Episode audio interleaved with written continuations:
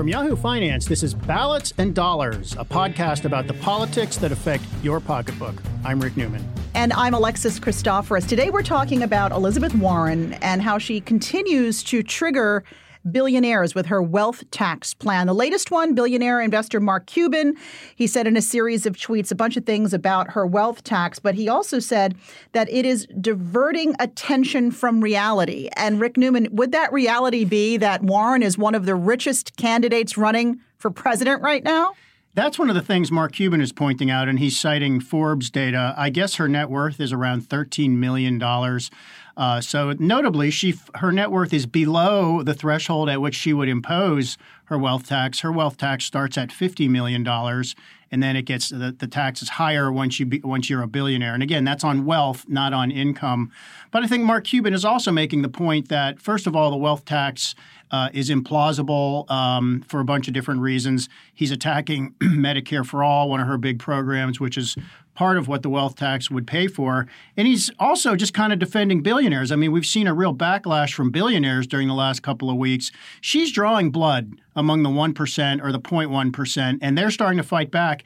And I think this is really clever on Elizabeth Warren's point because I think that is exactly what she wants. I think she wants billionaires to be attacking her, and I think she's just sitting there saying, bring it. Come on, everybody. I want all well, the billionaires okay, in America. That is coming from Leon Cooperman, who Yep. recently said that he thinks billionaires are being vilified. Bill Gates also had some things to say about Warren, right?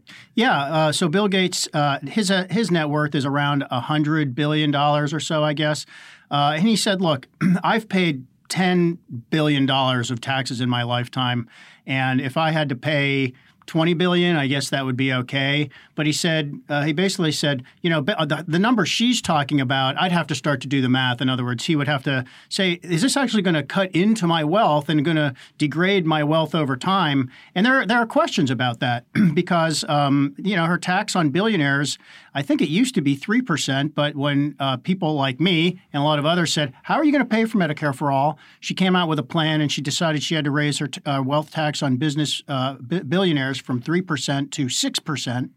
so if you're paying a 6% per year uh, in tax on your wealth, you have to earn six percent on your wealth just to Just stay to even. stay even, right. And it, you might, you, you know, our audience might think, well, billionaires don't they earn like twenty or thirty percent per year? Not necessarily. Um, just because you have a lot of money doesn't mean that you get higher returns. Uh, sure, you can invest with hedge hedge funds and stuff like that, but hedge funds have actually been having uh, bad years. Um, so you know, we But are going also, to we are going to have downturns in the stock market also, where or you know, people's net uh, net return will be negative for a year or two at some point in the future. So if you're hitting them with a six percent, I'm I'm not saying I'm opposed to the wealth tax, but I'm saying this is how they're thinking about it. But also, isn't part of it the way she would tax capital gains, that she would tax it at face value even before a profit was realized? Uh, it's. I don't think it's any. I, I don't think it's any single policy that's triggering these people. I think it's all of them Right. combined because she wants to raise the capital gains tax. But you know the reason she's focusing on a wealth tax is because she says if you just do this through in the usual way, try to get more money from the wealthy through raising the income tax or the capital gains rate. She basically says we have too many loopholes that will allow them to wriggle out uh, out of that. Now a lot of people say, tax experts say well, why don't you just close the loopholes um, instead of trying this new wealth tax, which is a is kind of a dubious proposition.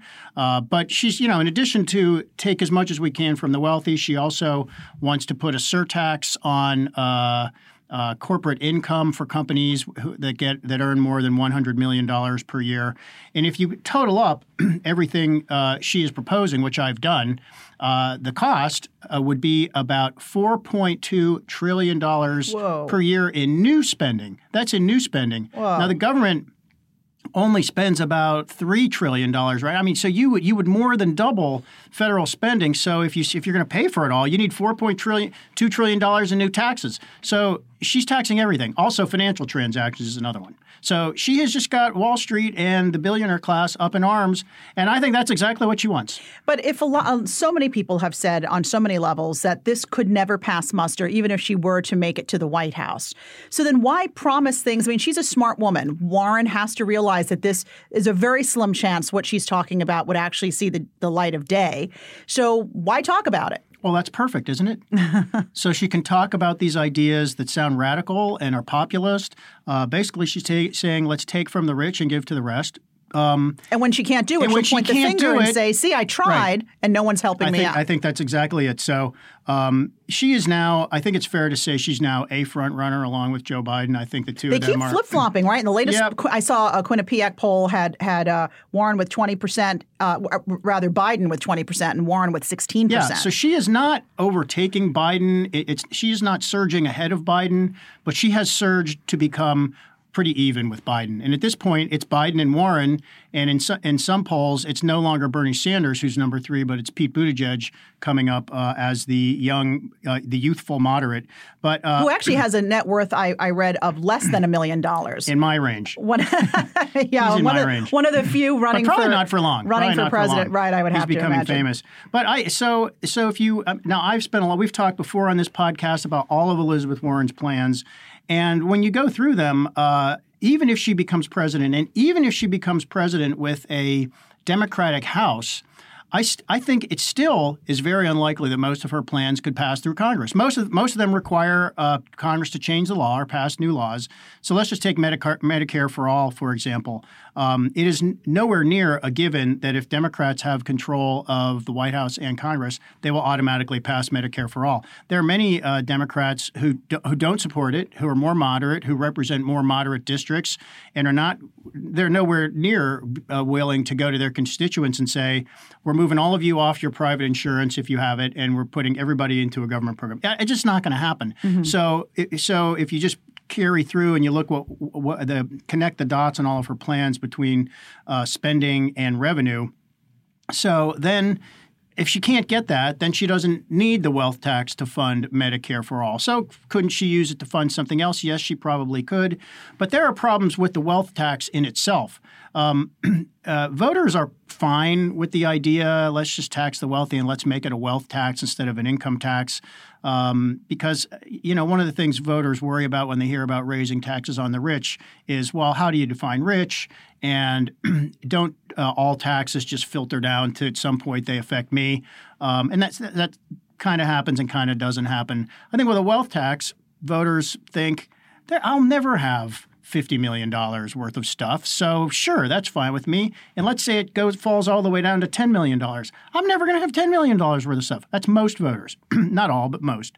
Um, so uh, I, I, think the, it's the wealth tax is plausible, except there's this matter of constitutionality, and this gets a little bit complicated. Um, uh, because it's kind of a, a, legal technicality. But in the Constitution, uh, the U.S. Constitution, it says um, any direct tax, and a wealth tax would be a direct tax, has to be apportioned among the states according to population. And you cannot impose a tax that way like this because um, because of the differences in population, you would have to have a much higher wealth tax mm-hmm. in lower populated states. Um, and it would just become um, you'd, you'd, end up having 50 different tax rates for 50 different states. It would literally have to be different for every every state. That's inherently confusing. Uh, and then it would be it would just be prohibitively high for some states. So you you, you would cause all these terrible unintended consequences. I mean, wealthy people would just leave. They would just flat out have to leave West Virginia and Mississippi because the tax would be too high. And it's not you know it's hard to write a law around that because it's in the Constitution. Right. Um, so it's probably not going to be worth the fight. And if Congress were to pass a law like many things we've seen happen with Trump, it would probably be challenged immediately. Um, and the Supreme Court these days, by the way, leans conservative. So the wealth tax may be a non starter.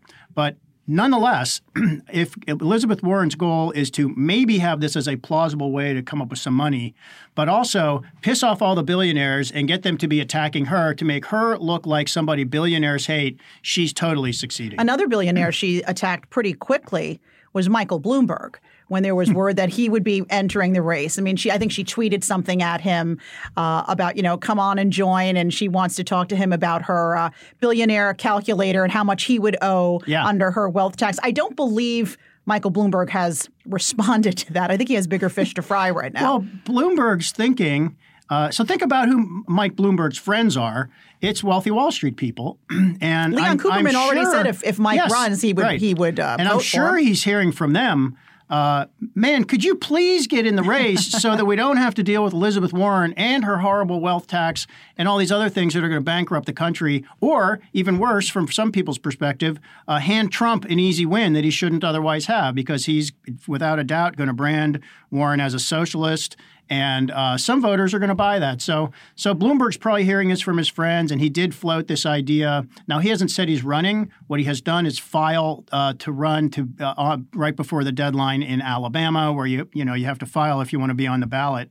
Um, and if he were to run, he would, without a doubt, position himself as the socially liberal but fiscally moderate uh, and business friendly Democrat. Um, and by the way, he would, without a doubt, be the richest person in the race, far richer than Trump. Um, and Elizabeth Warren, she, I mean, I kind of love that she did this. Her wealth calculator. So when these billionaires started griping and making headlines, um, I don't know if she was planning to do this anyway, but uh, right around that time, on her campaign website pops up a, a wealth tax calculator. So if you go there, um, the first thing it asks you, it says, "Are you a billionaire?" it's kind of fun to play around with the calculator. I've done uh, it, and I typed in no, which is the truth, but uh-huh. I did it more than once, and then I typed in yes. So if you type in no, you get options that say, um, "Well, are you interested in the wealth tax? What the wealth tax paid by some prominent billionaires might be?" Mm-hmm. And it's auto-populated with Jeff Bezos, the Amazon CEO, Mike Bloomberg. I think Leon. I think she put Leon Cooperman on after he started and, to Leon talk Cooperman is not one of the most promising, prominent right. billionaires out there. Most people don't even know his name, but uh, she's favoring him, I guess, because he uh, had the temerity to attack her publicly. Mm-hmm. So, according to her wealth calculator, um, Mike Bloomberg's uh, wealth tax uh, in the first year would be about three billion dollars in extra tax he'd have to pay. So his net worth is around fifty-two billion, according to Forbes. And I, you know, Bloomberg does a billionaires index, and I don't know if they include Michael Bloomberg himself. I'm sure they do. I would imagine do. they do. Let's um, say fifty-two billion dollars. So six percent of that is around three billion dollars. And uh, so, you know, do the math a little bit. Um, it's it's uh, three billion dollars this year and then another 6% next year, and then another 6% the year. So it's 6% per year. It's not a one time thing. Right. So that's, you can just put plug some numbers in and you can see well Mike Bloomberg would have to earn a 6% return. You can see that just like to stay said, even. just to stay just even. To stay even. You know what? She her calculator and her wealth tax plan doesn't seem to take into account what these billionaires do philanthropically. Um, Uh, and and I'm correct. wondering if that if it should because they're giving a lot of their post tax money Right. to charities that are making a huge difference. Look at what Bill Gates is doing when it comes Yep. to research for cancer, and we can go on and on with what these billionaires are doing Yeah. very publicly and sometimes not very publicly.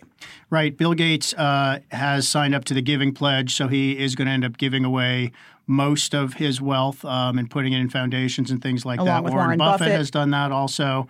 Um, Leon Cooperman, uh, I don't know if Leon Cooperman has, I don't know if he's joined the Giving Pledge, but he did, did say in his own defense, he said, I've given tons and tons of money away, Right. uh, to away to charity. And then, you know, the, these billionaires don't just, they're not just throwing $100 bills out the limousine. They are pretty careful about what they fund. Um, and, you know, their point is um, it's, I earned this money.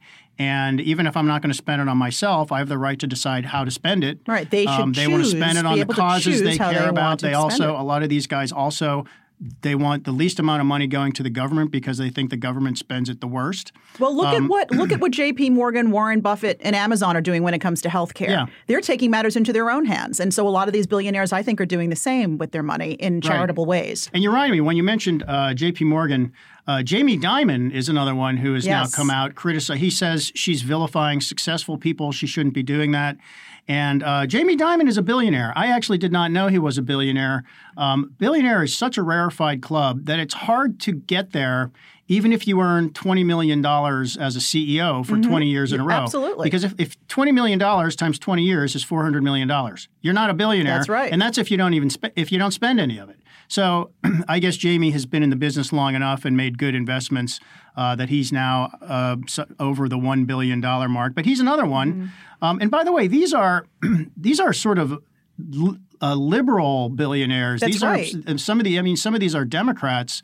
Um, I think Jamie Dimon. I don't know if he is still a Democrat. I think he used to be, and he sort of leans that way.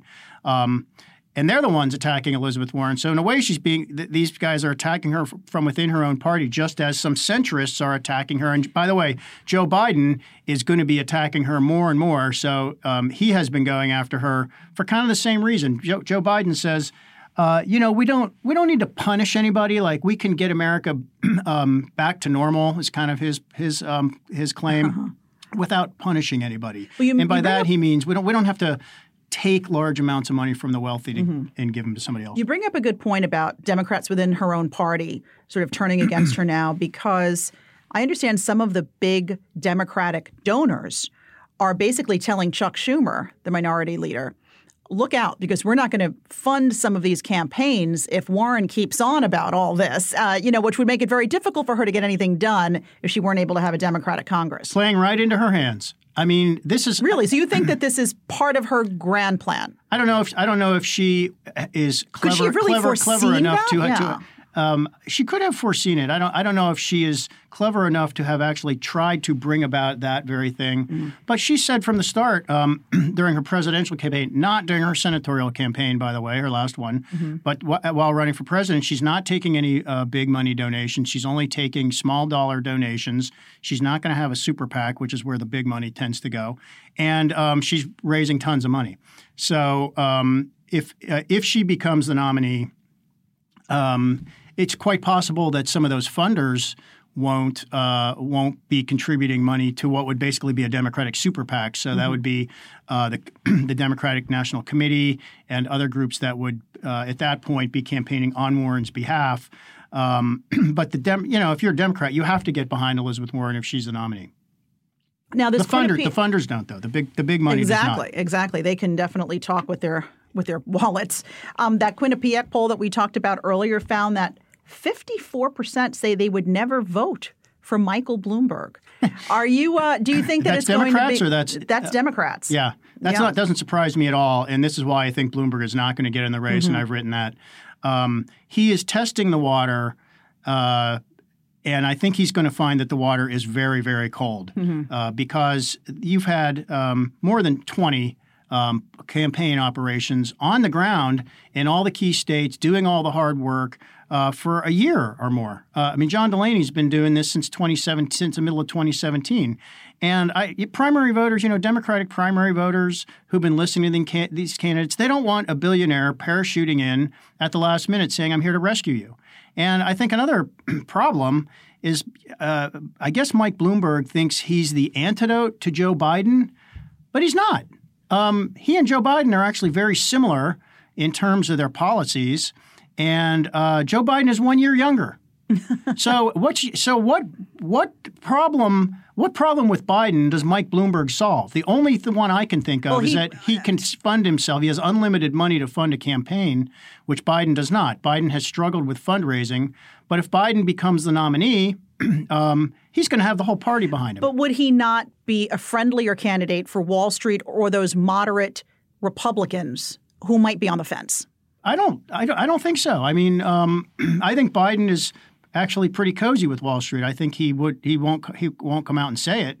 But um, if you have Biden on the ticket and not um, Bloomberg, who else are uh, uh, Wall Street donors going to give to? They might give to Pete. They, they are Pete actually Buttigieg. giving to Pete yeah. Buttigieg because he is relatively centrist, and um, you know, healthcare is the litmus test for where all these all these people stand. And um, Elizabeth Warren and Bernie Sanders, full on Medicare for all, get rid of private insurance.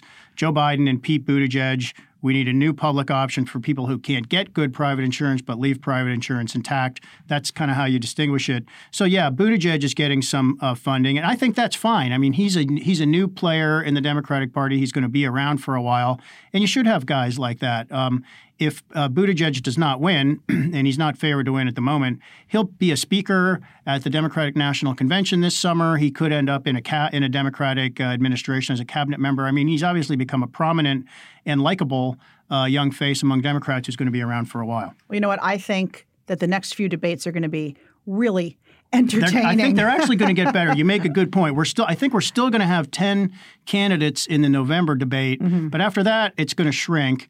And uh, Joe Biden and Elizabeth Warren are going to have to stop treating each other like senatorial colleagues.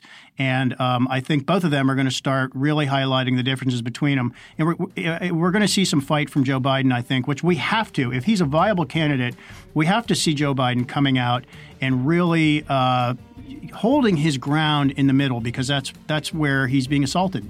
All right, I want to thank everybody for listening to this podcast today and be sure to follow us. I'm at Alexis TV News. I'm at Rick J. Newman.